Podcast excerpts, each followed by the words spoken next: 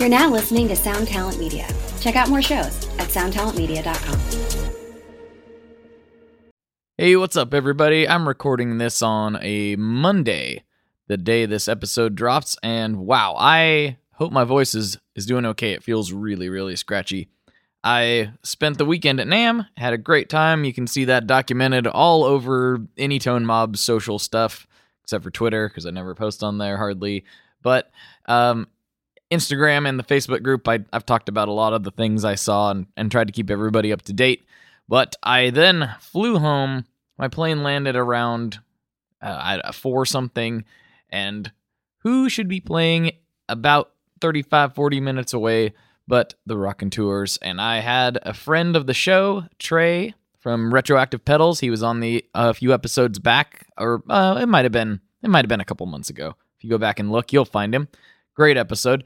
He was actually doing drum tech work for that tour. This uh, this tour that kind of was a big surprise with the album release and and all that stuff.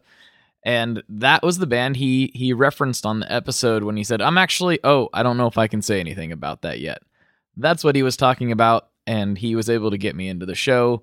Got to hang out with Jess and Leon and my good friend Joshua, who I don't refer to enough on this show because he's a drummer, not a guitar nerd. But we all hung out. That was a a great time, and it was uh, it was really fun to get to see one of our mutual. We all have a little bit varying musical tastes, and it was nice to be able to all come together and see one of our our personal musical heroes all together as a band, and that was a that was a lot of fun to get to. We, that was the first time any of us had seen Jack White play, and the man is just a force on stage. So if you ever get the chance to catch him live, I I had a blast. They they just rocked my face off. It was it was incredible. But anyway, my voice is kind of scratchy, so I'll stop recording this intro. But here on this episode, I talk with David from Drolo Effects. He's making some really cool stuff out of Belgian. Belgian? No, oh, I want a Belgian. Mm, yum uh, out of Belgium, and I will just shut up and stop hurting my own throat and let you guys enjoy this episode we recorded just before I left for NAMM. So I hope you guys get a kick out of this. And if you want more of this conversation, of course, we recorded some over on Patreon. So you can go over to patreon.com slash tonemob if you want to hear more of this conversation. And I think once you hear David's voice, you're going to want him to like read everything to you. It's like I, you're just gonna want his voice to narrate your life. It, it's a he's got a wonderfully soothing voice. I love it. Um, but yeah, I'll be done, and I hope you can enjoy this part of the program. Here's Mr. David Rolo.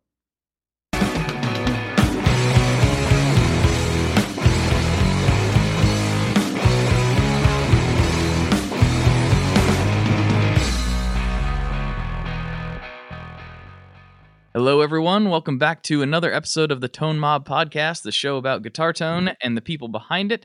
I'm your host, Blake Wyland, and with me today I have David Rolo from Drolo Effects. What's going on, my man?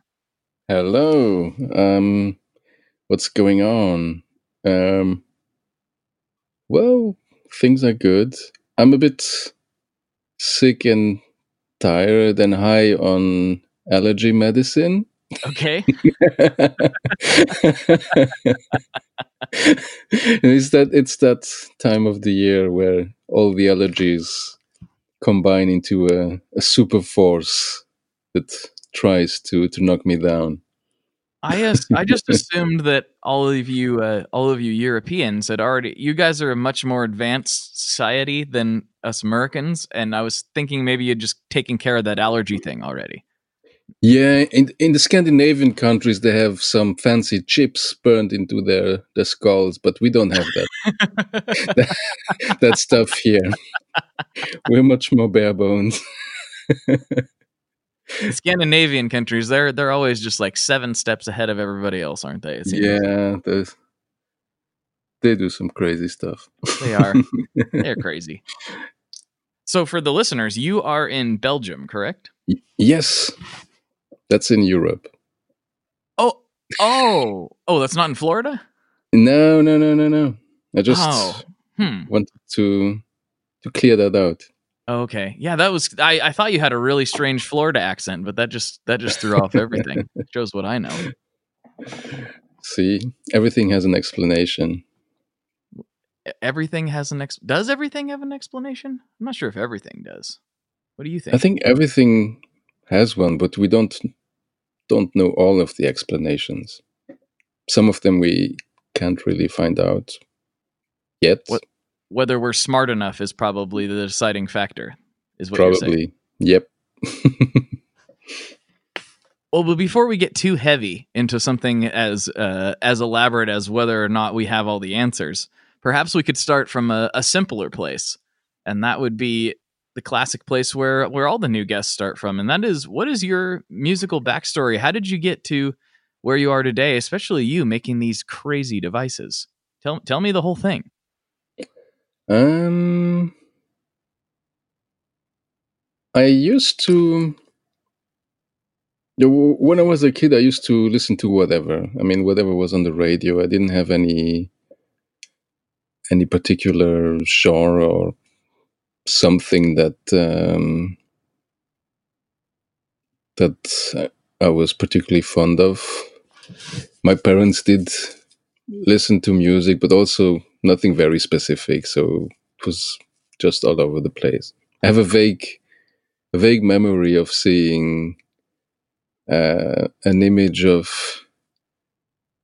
Elvis Presley, you know, like sliding on his knees and then being really cool but as I grew up, I, I, don't know if it was really Elvis Presley or maybe Kevin Bacon in Footloose. So I might be a bit confused.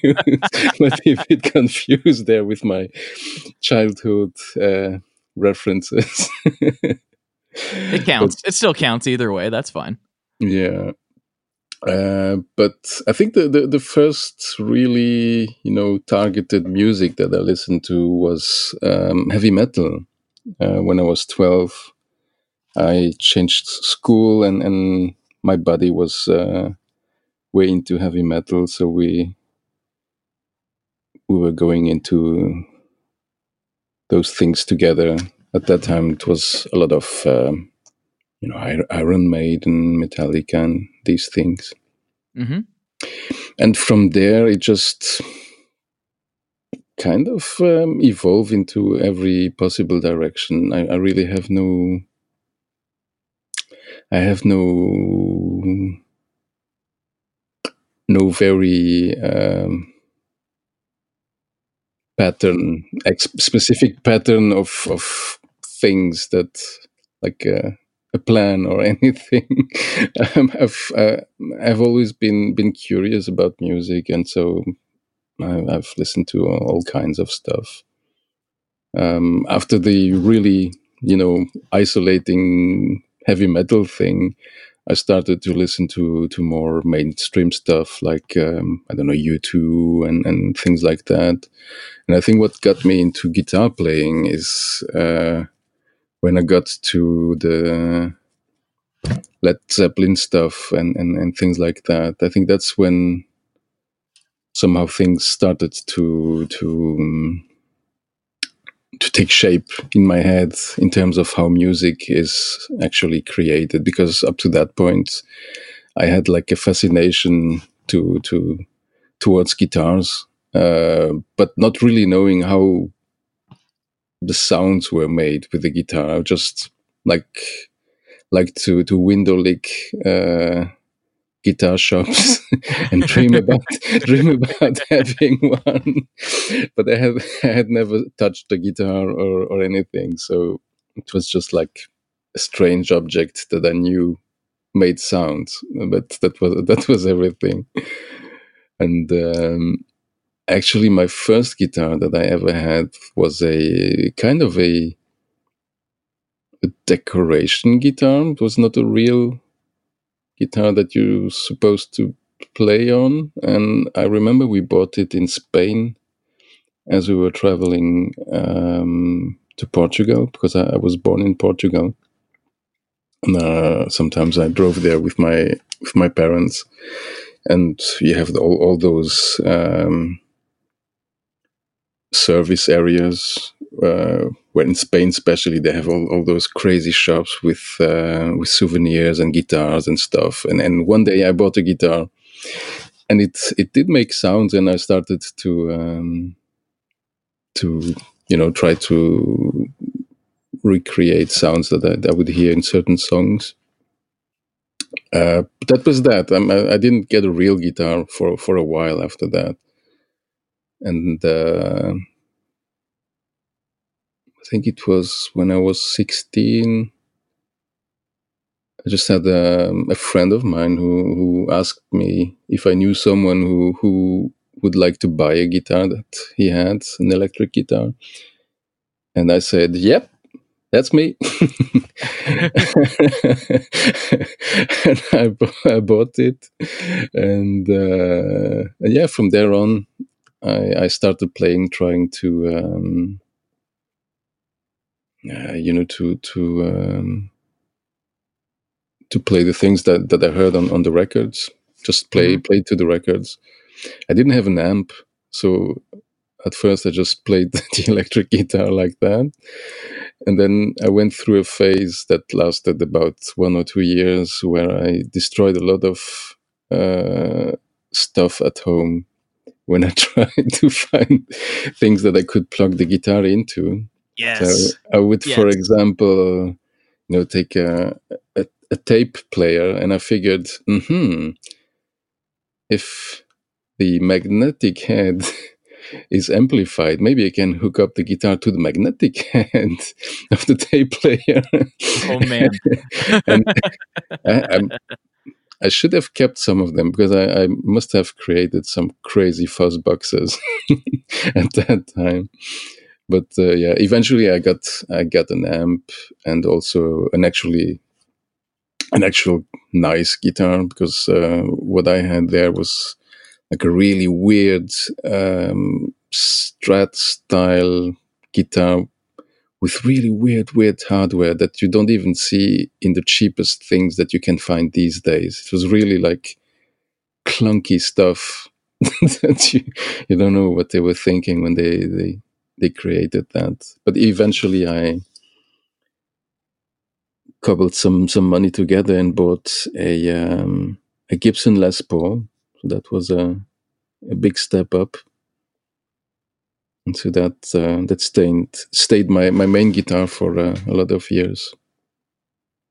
Do you remember? Do you remember what exactly like that very first one you bought from your friend was? Do you remember the brand on it by chance, or was that? Yeah, I remember. It was the brand was Segovia, which I've never found anything about. I, I tried like out of nostalgia, I tried to to uh, look it up online, but I never found anything about a guitar like that.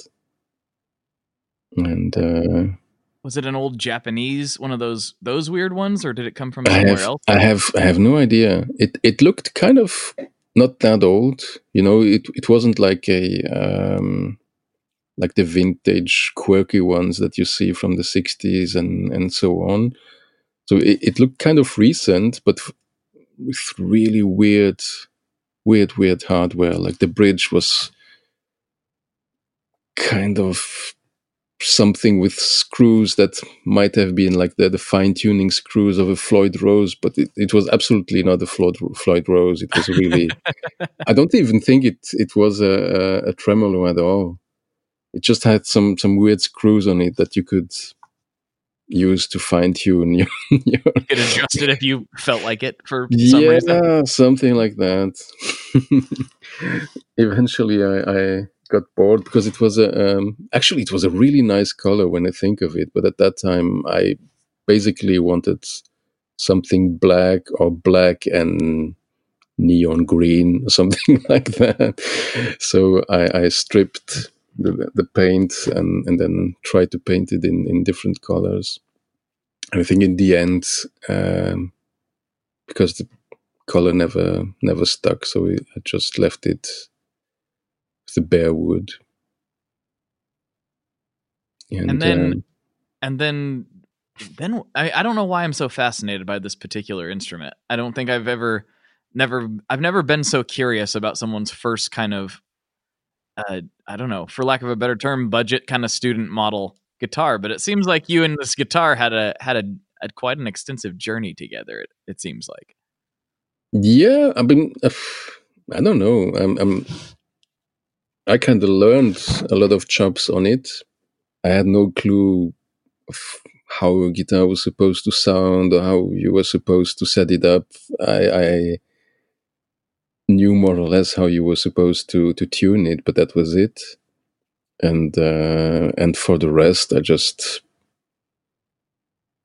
just uh, used it as a kind of a a lab, Ah. trying some different things to to how I, I could hook the, the pickups up and, and stuff like that, but not really in a very efficient way. I was just tinkering away. So once you got the Les Paul, did you start playing in bands? Did you have any aspirations uh, to make music your living, or how did that how did that transpire after the after the Les Paul came into your life? Um, my, I did start uh, to play in the bands not not long after it. Um, I didn't have any any aspirations, um, but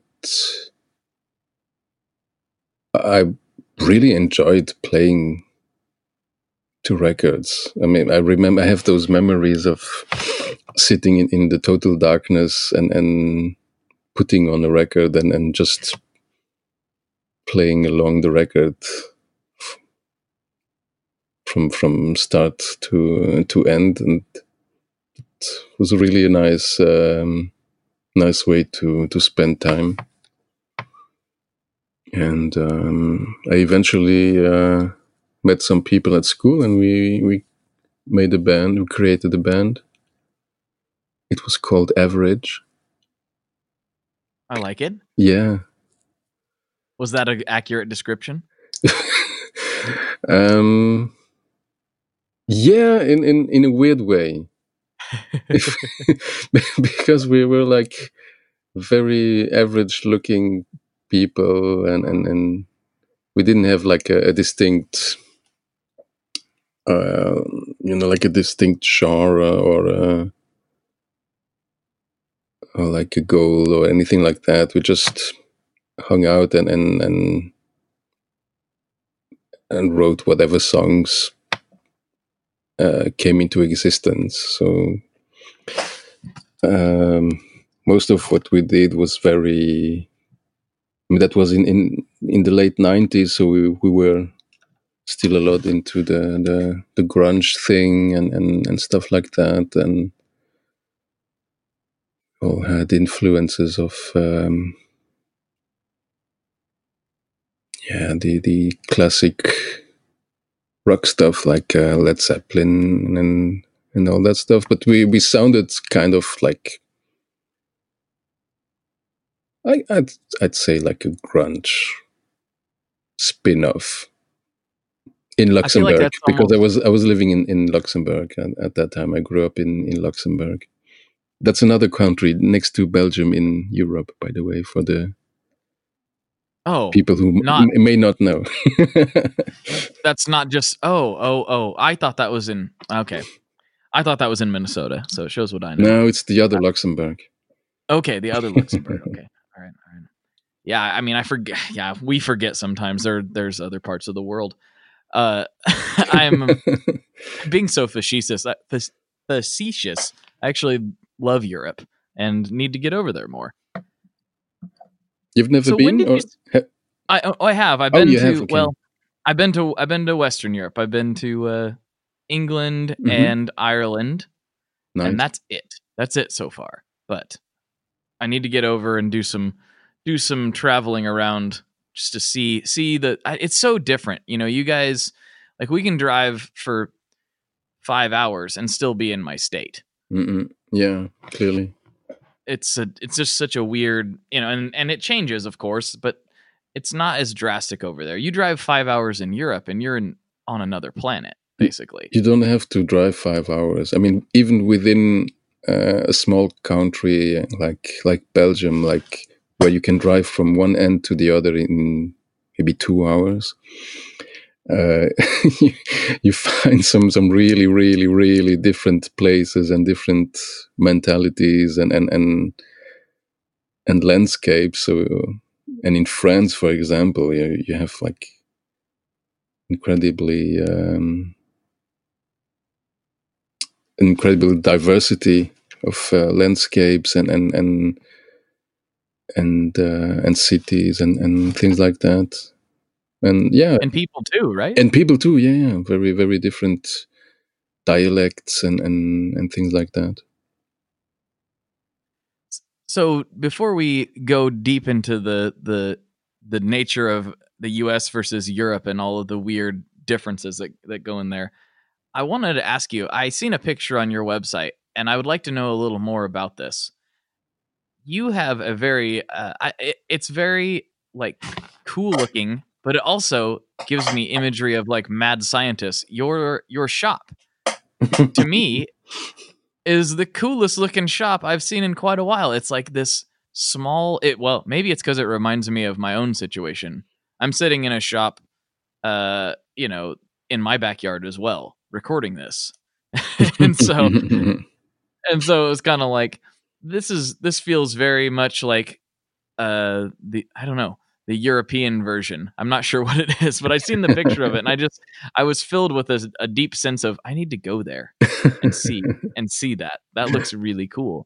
Well, you... So before we before we get too crazy on it, how did you get into building pedals and and you know and what led you to this? This is it seems to me from my perspective, all of a sudden I was over at Grant Wilson's house last, actually around this time last year, mm-hmm. and and he busted out a couple Drolo pedals, and I had never seen them before, and that was my introduction to your work. And I was just going, "This is crazy." But I'm guessing you didn't start out making crazy pedals. So no, no. what was what was the first step there? The, the first step, as far as I can remember, um, and that was also around when I had my my band in in the late uh, in the late nineties. Um, I think it had to do with uh, with Pink Floyd. Actually, um, I was way into the uh, the album Meddle and the the song mm-hmm. Echoes in particular, and um, there's a particular sound in that, and I, I, don't remember if it was the actual uh, version on the Meddle album or the version that um, came out in in the um, I don't know if you're familiar. They they made um, they made a uh, kind of a movie where they played the songs of that area in uh, in Pompeii, in the ruins of uh, of Pompeii. And uh, anyway, the, that song had a particular fuzz sound that I just couldn't um, fathom how to to recreate. I, I had some um, some Boss overdrives and distortions and, and, and amp distortion, but nothing sounded nearly similar to to what I was hearing there. And so there wasn't much to research on because we didn't have internet back back in that time. So right, all all, right. all our information was uh, from from magazines basically that um, that I would buy. I had um, one or two magazines that uh, I, I'd buy regularly that were about guitar and, and, gear and stuff like that. And one of these magazines had a um, a new uh, section where they would show some some classic uh, circuits, schematics, and, and stuff like that. And uh, the first one I saw was a was a, a fuzz face, and where they also explained that that would be the sound for, for that song that I wanted to to emulate.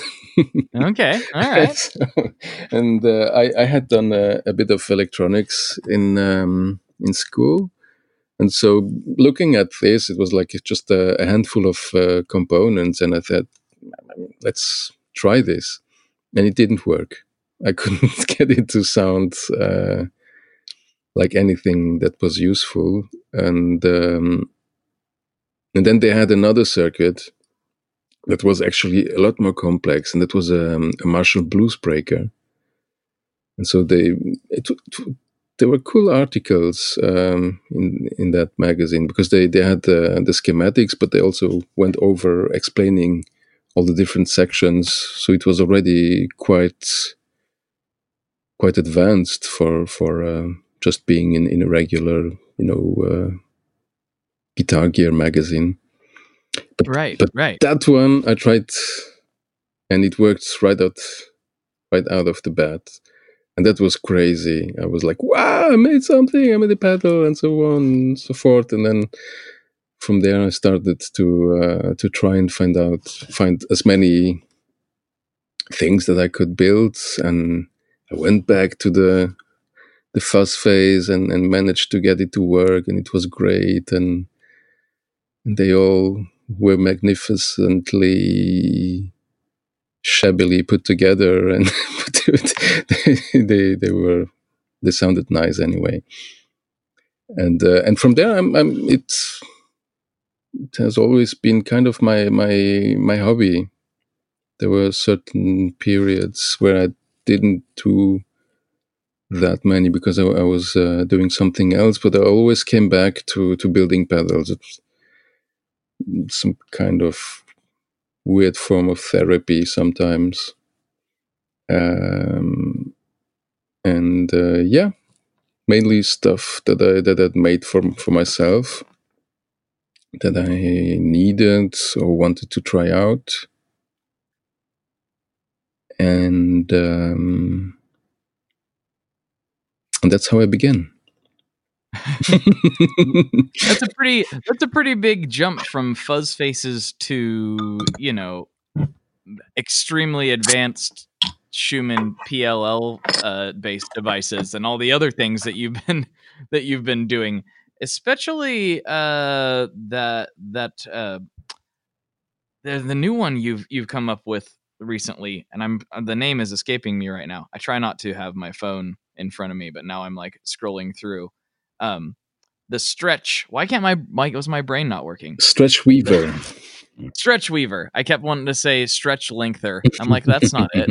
Like stretch Weaver. Yeah. Tell me about that thing. That thing looks insane.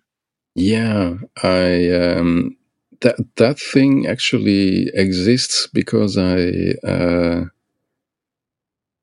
I had been talking to um to Scott Amendola I don't know if you were familiar with him. It's um, a drummer that has worked with Nels Cline and lots of people in the jazz scene and other uh, genres. And um, he had bought uh, one of my pedals, and um, we've been in touch ever since. And, and he's really a great guy, and, and we've been back and forth um, talking about stuff. And I, would send him some new uh, chip with new sounds sometimes that I come up with and, and stuff like that. And he sent me a CD of um, a project he had, a duo with uh, Nels Cline called Stretch Woven.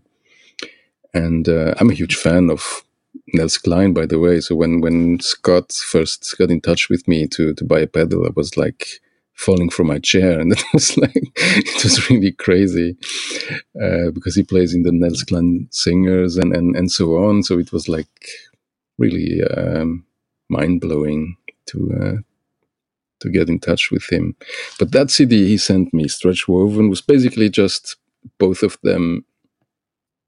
I guess improvising and and and getting crazy uh, on their own and, and recording all the the stuff that came out.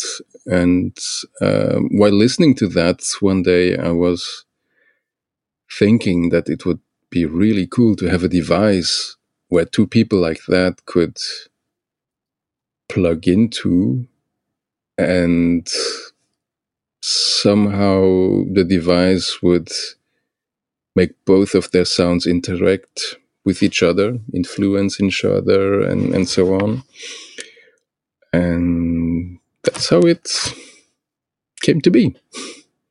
That's what the pedal does. that's a that's amazing. I I think. I mean, and like I said, it's a big it's a big leap to go from something like that, uh, or excuse me, rather from a fuzz face to something like that. And I'm just curious, like, what was the next step beyond the fuzz face? It's like make this work. Okay, I've done that, and now I've got a, a pedal that is basically inspirational enough for somebody like Nels Cline to use. Uh, I, feel like there's a there's a whole big gap in there. Where was there a breakthrough moment where you realized, oh, I can do more than just make square waves or distort signals. I can make them do other things. Was there kind of an aha moment there? Yeah, definitely. Um, I, I mean, you have to think that back in the day, all that information was really hard to find. So you were lucky when when you found uh, a schematic of any kind of uh, any kind of pedal and and um, in the in the in the early 2000s uh, you started to see forums and and stuff DIY forums dedicated to pedals. And there were people there that really did some some amazing work um, coupling together uh, schematics and tracing pedals and and prov- providing incredible amounts of information and, and helping people and that's really a, an incredible community and and uh, a richness that that uh, just wasn't there wasn't there before. And um, so with all that information also came new technologies like uh, with microprocessors and stuff like that that were quite um, inaccessible before, but with all the information that you can you can uh, find online uh, now, and also all the people that feed on that information and and and give back what they do with the stuff, and and there's a, it's a whole you know a whole um, process of feedback basically of people learning stuff, giving back to the community that learns stuff and does new stuff, and then and uh, and shares it again with the community, and and I think that's helped a lot of stuff came to be that you see now when when you see those, those small companies uh, that that make incredible devices that are that are so so advanced that they surpass what what you would see from even from big companies back in the day. Um, I mean, until very recently, the only companies that would be doing complex digital stuff were very very few. You had Digitech, I think, that were quite quite far out. But most of the other companies stuck to to very um, very basic stuff. So they they were quite big companies, so they couldn't really take a lot of chances and and and and do the wild stuff that uh, that you can see today. I forgot. Yeah, what, the, I forgot what the question was. Sorry.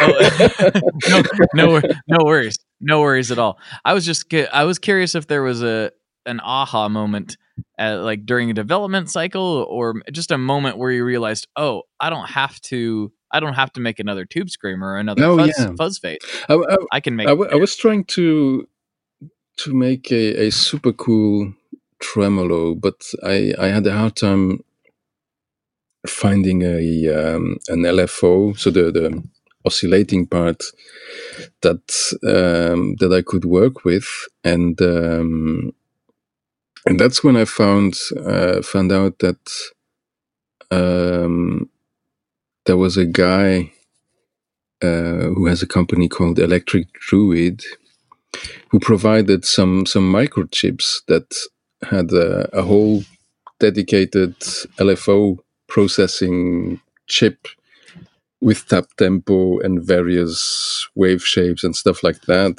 uh, that you could buy and, and, and use. And it, it felt really weird to um, to use something like that because it to me it was a bit like um,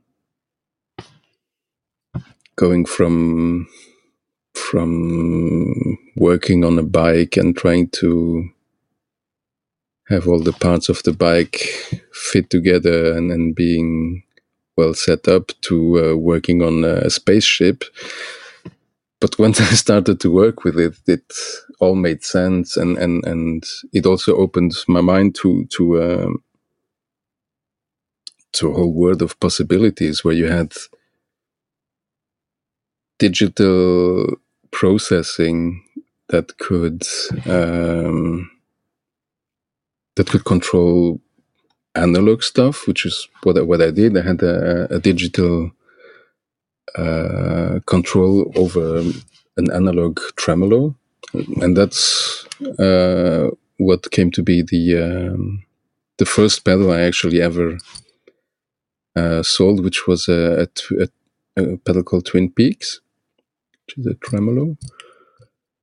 But that's the one. That's the one that that Grant had. I'm pretty sure. Yeah, yeah, I'm almost positive. Yeah. yeah. That was um, it was a pedal I, I made at the time, but really I've never thought ever of uh, going into any kind of business with pedals. I was just doing stuff that I, I wanted to have. But once I, I posted the schematics on forums and, and did a little demo, um, I started to get people asking me if I I would make them one and and, and would be uh, willing to sell them. And uh, that's actually the the pedal that um, put me on on the uh,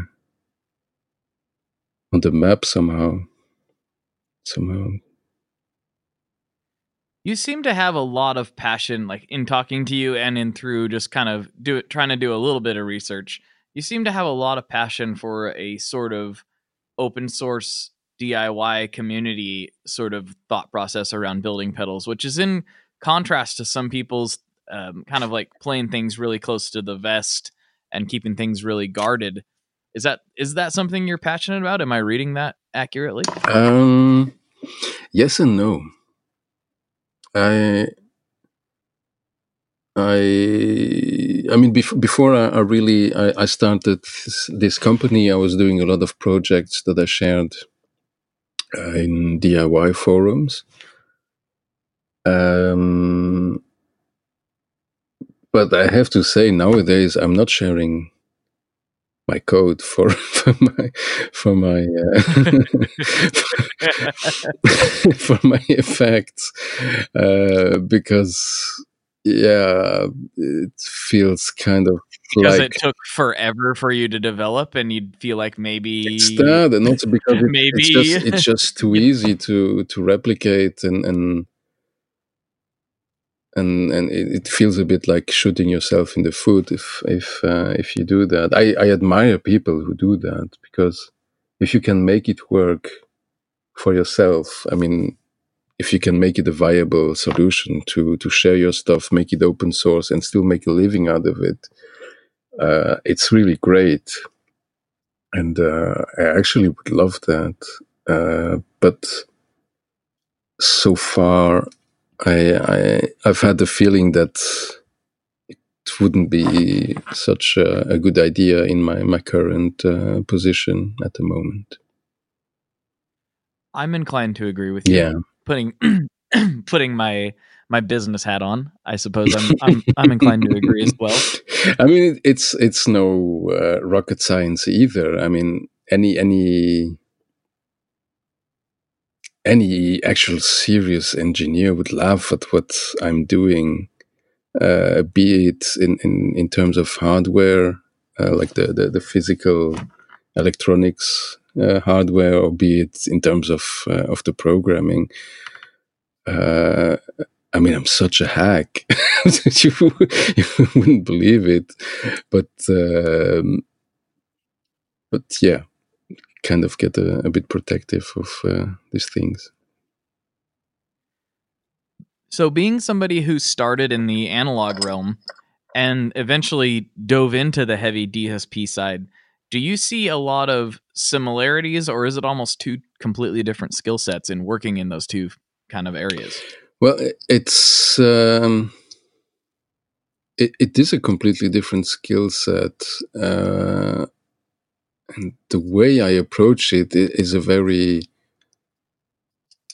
analog way of doing it, which is probably very wrong and and and must put a lot of hurdles in how I go about things. I have absolutely no uh, no background in in programming, so I just stumbled upon that and and gnawed my way through that thing out of uh, sheer stubbornness and um, I still haven't really caught up and learned the basics of what I, I should actually know in order to do what I'm doing. So uh, a lot of it is, is trial and error and a lot of um, empirical ways of getting to places. But it's certainly not a very efficient way of doing things.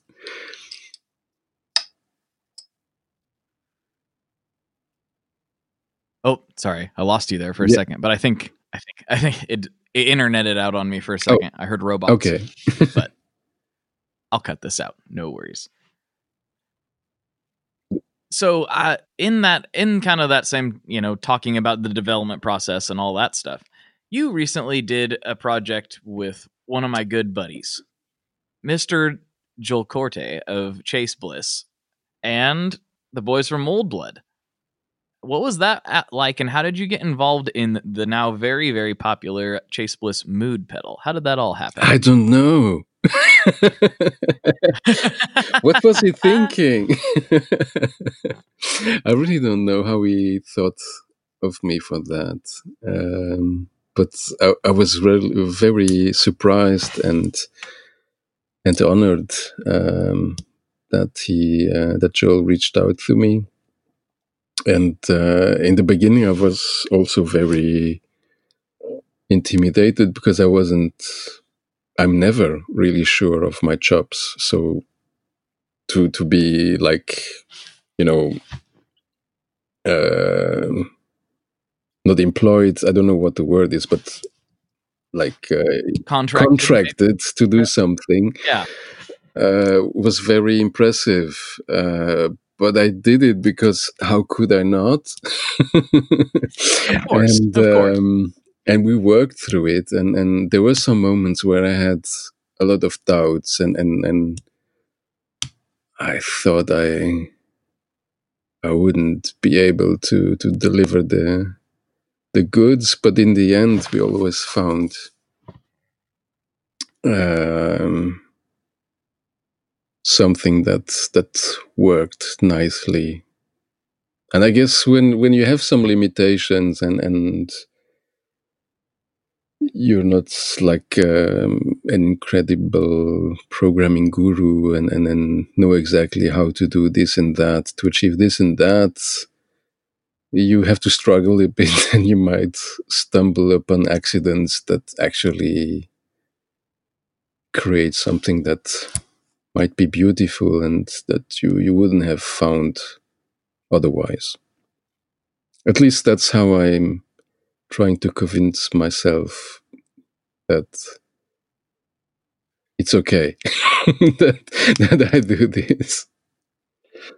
It is okay because if you think about it and think about literally every musician you mentioned in this interview so far, 99% of, of what most people listen to think of what would have what would our musical landscape and our entire culture would look like had nobody discovered fuzz and distortion which again happened by happy accident. Yeah. So i think that gives you all the justification in the world for you to do whatever you want sonically just go for it and see what happens because you might int- you, you never know somebody like you might invent the next distortion yes and who knows where that could go who knows? It's really weird how musicians are, are musicians and also musical listeners are, are looking for things that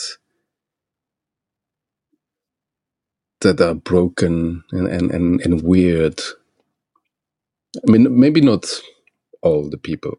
I'm conscious that that some people don't like weird and broken things but if you think of it like the, the, the guitar distortion is, is, something that um, if you go buy the book shouldn't shouldn't exist, shouldn't happen, and and people stumbled upon it and embraced it and made it a thing, and and and and that thing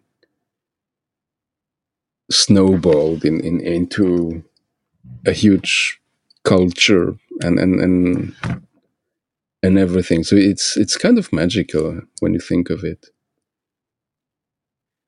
I, I think music is is one of the most magical things that we as humans have the ability to tap into. And weird, you know, because it, it's the most. It's so. It's the most. I mean, except when when you're saying stuff in your music, but but music itself it's so abstract and and why why why would you listen to that stuff?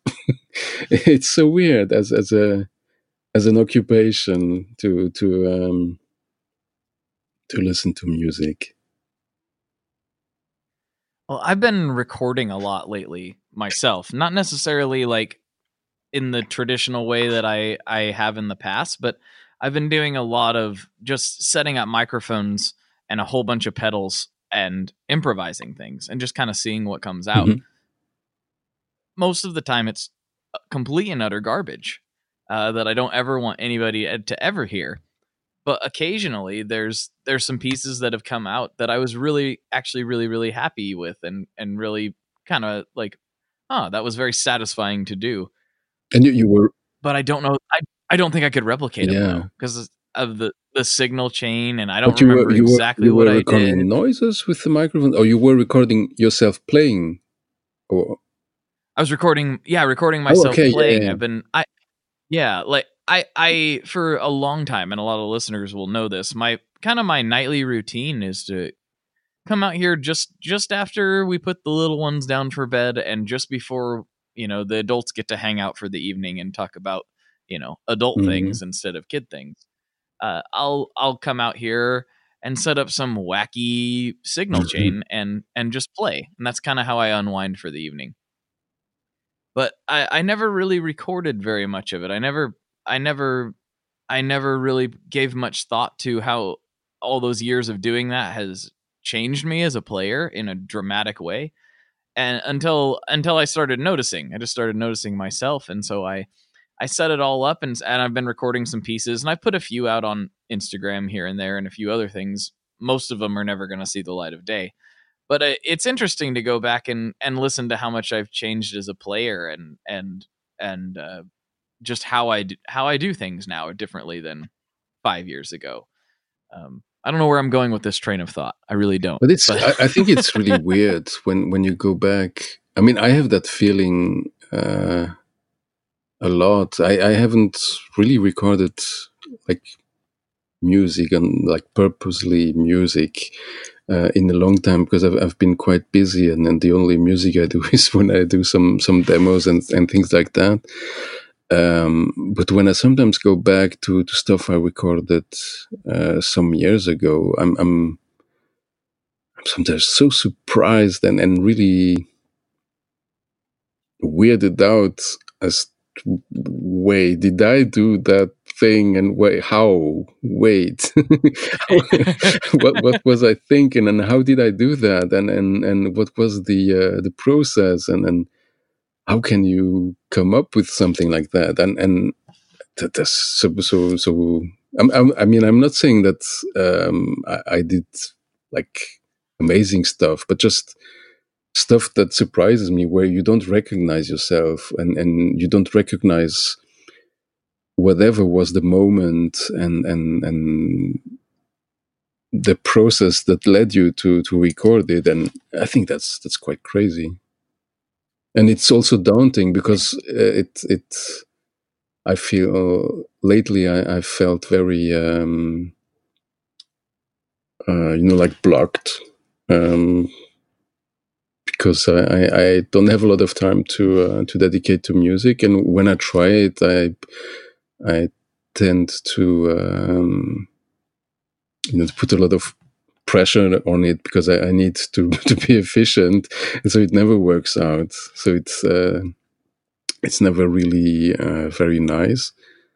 And listening back to things that you did before that sometimes feel like they just sprung out out of the uh, the nothing and, and and became something um, it's very intimidating to think that you would try and do that again. But i think what uh, you really need to do and i need to do is just put yourself in that position that things will happen and things will happen eventually.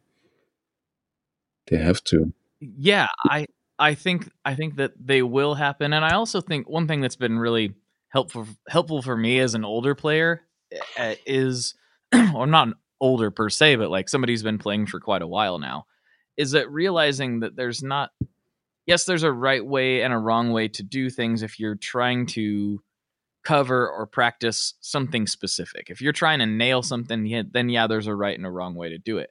But when you're playing your own improvised pieces or you're just like kind of zoning out and and just wanting to create there isn't there's not a wrong way to do it. And that's actually been really helpful for me is it, um, in the past i'd be like well i'm not going to put my fingers there because i'm not 100% sure if that's the right place to go and i and now i'm just like whatever i'm going to put my fingers mm-hmm. wherever they land on the fretboard and if it sounds hopefully it sounds right yeah i mean and so especially if if you're just sitting it's weird that that uh, it's so uh,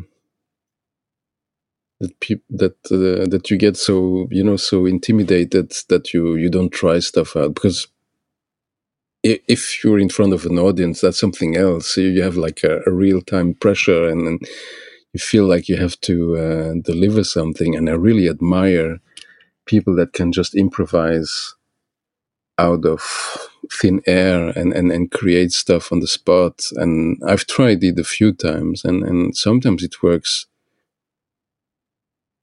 like it works like magically, you know, you're in the moment and then stuff happens. And sometimes it's just crap. but, but uh, I think it's great if, if you take that uh, if you take that chance. But if you're sitting at home, you should be able to to just do stuff. But I don't know why it's so hard. I think we're just too busy I, I with all the stuff. That's we, we think it, we have to do. Is. It's it's hard, and and part of what's part of what what has made me a little less. Uh, less weary of it is just the the, the constant doing. I'm I I record I don't record every day, but the last probably the last probably 4 weeks I record 4 out of the 7 days of the week I record something. Whether that ever sees the light of day uh is neither here nor there. It's almost like the process of just doing it is making it easier if that makes any sense. Just simply the repetitive nature of like having a microphone set up and like it's like okay i'm gonna go out i'm gonna grab four or five pedals and see what mm. happens and just kind of doing that on a regular basis. And yeah most of the stuff that comes out is is no good. It's not something that i'm proud of and therefore it just gets saved to the hard drive and will never never see the light of day. But some of it is turning into some instagram videos and some of it's turning into some other things and so I would say if you're trying to relieve the pressure, you know, maybe just make a set time. Like, okay, today at uh, whatever time it is right now, I'm going to go out and play for a little bit and just do it and record it, listen back. It will probably suck. Uh, but late, eventually there's going to be one that doesn't suck. And those just make all of the effort worth it in in my opinion. That's at least that's what a, the stage I'm in yeah, right I think that's really great. It's really great. But if if you don't give it a chance, then nothing happens. If you if yeah, if if you allow it to happen, then it can happen. I think I think that's that's the thing. You have to uh, have to be be ready when when when it strikes. When the muse yeah, strikes, uh, and I think most of the people that seem to be uh, very prolific in any kind of area are people that are just ready all the time and they produced probably uh, an insane amount of an, an insane amount of uh, not so nice things of fecal matter. But uh, among that they, they will also produce incredible things and, and i think that's um, that's what uh, what you got to do. That's what music's all about, right? Yeah, I guess so. I think so. I don't know. I feel like we just solved all the problems, though. We solved all of them, right? I think we did. At least, I think sixty-seven percent of them. Sixty-seven percent of the world's I'd problems. say I'd, I'd I'd say sixty-seven. Yeah, That's pretty good for an hour-long podcast. That's a good. Yeah. that's not it's not bad. Lots of podcasters have been trying to fix the world's problems for longer than that, and none of them have gotten this close. So I'd say job well done in in my Yeah, but they still need to do it because you never know. We we were lucky. This is true. We were just lucky. This is true. Yep. So we're coming into the home stretch, and I have a few classic questions I need to wrap this episode up with. One of them Mhm. being, what is your favorite boss pedal? Oh, I I haven't had too many of them to be honest. I think. Oh yeah, I had some some overdrives, but I I wasn't really really convinced. Um, I have a, a CH1 chorus, which was my, my first pedal I ever had, and I still have it, which I traded, haha, full circle, uh, for that first uh, first guitar I ever bought. Ah, there you go. Yeah, you I go. traded it for uh, for that uh, Boss chorus with a friend, and that I, I still have. I'm I'm not super fond of chorus. It's not something I use a lot, but uh, I really like that pedal.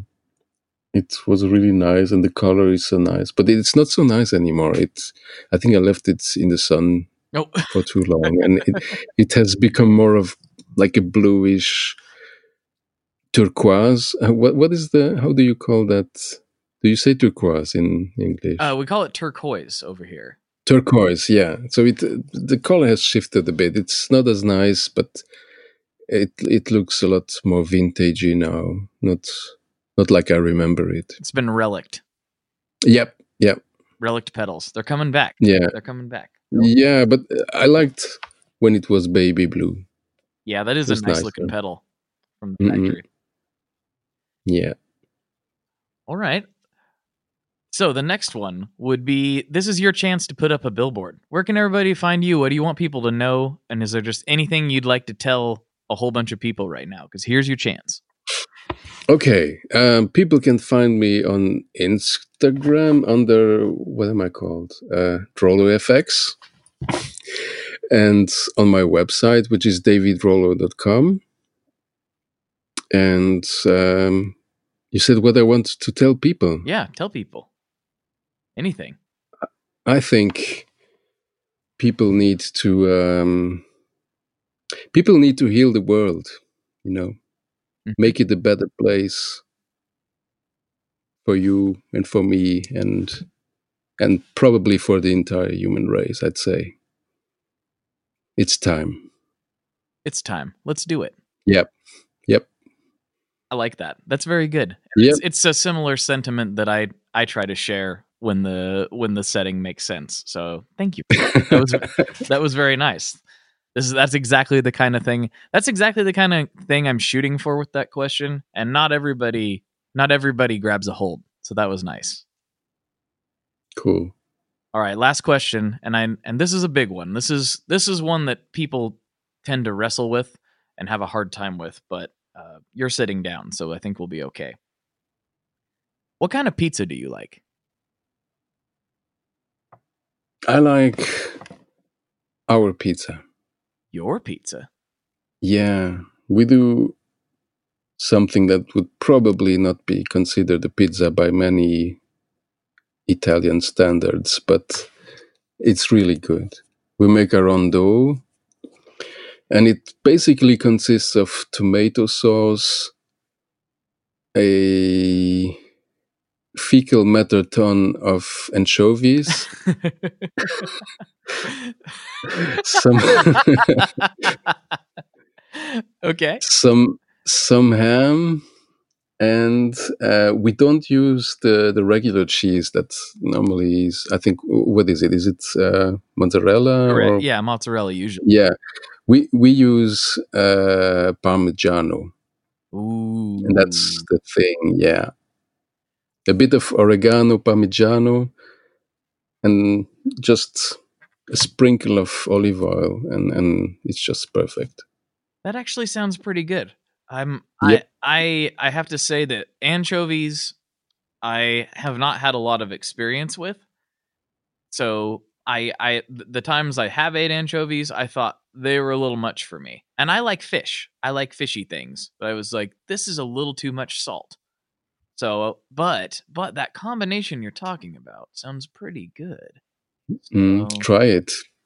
I'm I'm intrigued. I'm an open-minded guy, so we'll we'll have to get until you start talking about pineapples, and then we, then we've got to end the conversation. But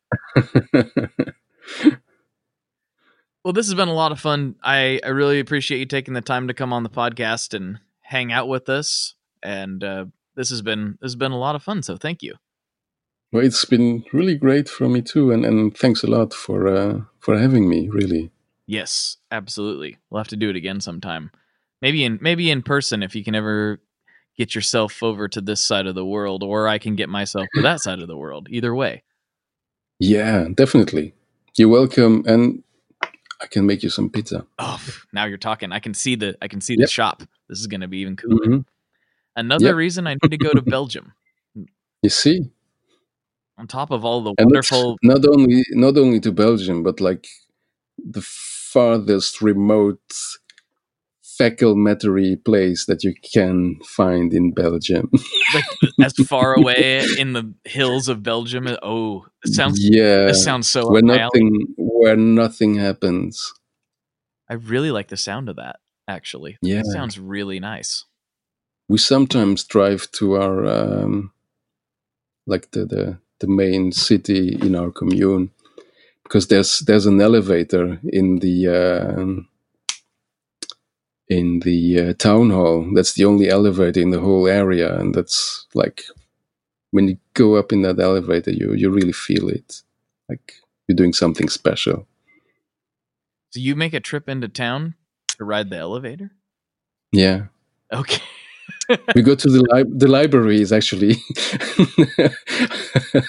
on the last floor of the town hall and we go there with an elevator and that's like a, you know an event I now some people might think that's silly, but I actually can relate to that because here where I live, which is not technically in Portland, it's in Oregon City, which is just outside of Portland.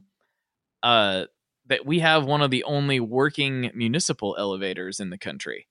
So there's a there's an elevator that literally connects them down like main main street, like all of the shops oh yeah yeah yeah then a bunch of houses up top on the hill. They're liter- a literal elevator that you go in. It's a historic thing. You can look it up if, oh so cool if you're curious. And I actually get oh yeah really excited to ride the elevator, so I can understand. I'm not making fun.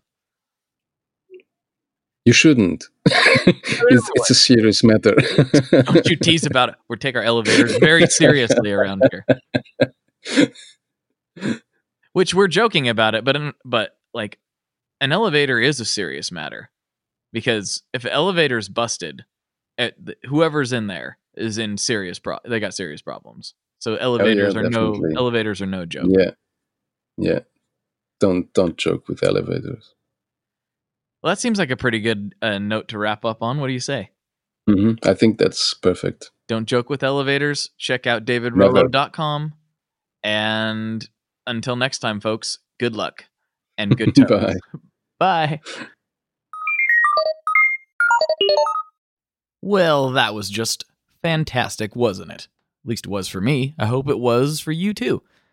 If you need more, like I said in the intro, there's another portion of this conversation over on Patreon. So you can hit that up if that's your thing at patreon.com slash tonemob, and you can check out the various levels of things over there. And what else? What else for the outro? Oh, of course, of course. If you like the show, if you enjoy the show, and this is something that that helps you throughout your your week, then I would love it if you could do something for me. If you're thinking about making a purchase on that platform, if you could just use the link tonemob.com slash reverb, that's tonemob.com slash reverb, anything you do on the website, any purchases you make, even simply if this is the first time you've heard of reverb somehow, if I'm not sure how that's possible, but if it is if it is happening, even if you just sign up, you just sign up through that link, tonemob.com slash reverb. It helps keep some wins in the sails of this weird little ship that's flying around the digital globe.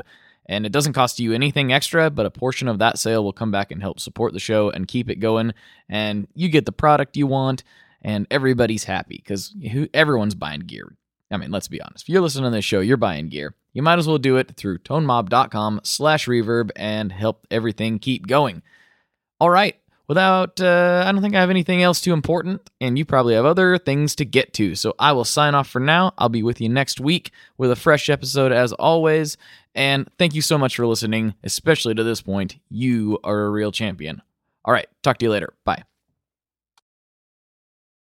One last thing before we totally sign off here. I just want to remind you that if you do any shopping at Stringjoy, that's Stringjoy guitar strings made in Nashville, that will help me out as well. As I've said for years, I'm heavily involved in that company, and I really do think they're making the best products on the market. So if you would like to try custom strings, go to tonemob.com slash stringjoy and check them out today. I seriously, seriously, seriously love what the team down there is doing. I help them out with all kinds of things, and by you supporting them, you are also supporting me as well. And hey, you need some strings, so why not get some custom strings just for your guitar and playing style? Again, the link for that is tonemob.com slash stringjoy, and that will take you right to their website, and you can do all your shopping through there, and that will help everyone involved out. So thank you very much. Talk to you next time. We are brought to you by the wonderful folks at Gun Street Wiring Shop. Yes, Gun Street Wiring Shop. I've talked about them before. I used to say based out of Bend, Oregon, but guess what? Sean moved to my neck of the woods. Sean's in Portland. Sean is awesome and has helped me with a bunch of stuff lately. And if you have wiring needs for your guitar, he can help you too. If you want to get weird with it, he can get weird. If you just need to spruce things up a little bit, there's your guy. He takes all the guesswork out of doing your guitar wiring and he makes it simple and his customer service is top notch, and I can't say enough good things about Gunstreet as a company. I really respect Sean and what he's all about, and the product is top notch. I've got three different guitars that now have Gunstreet harnesses in them, and I could not be happier. So go to gunstreetwiringshop.com and check them out.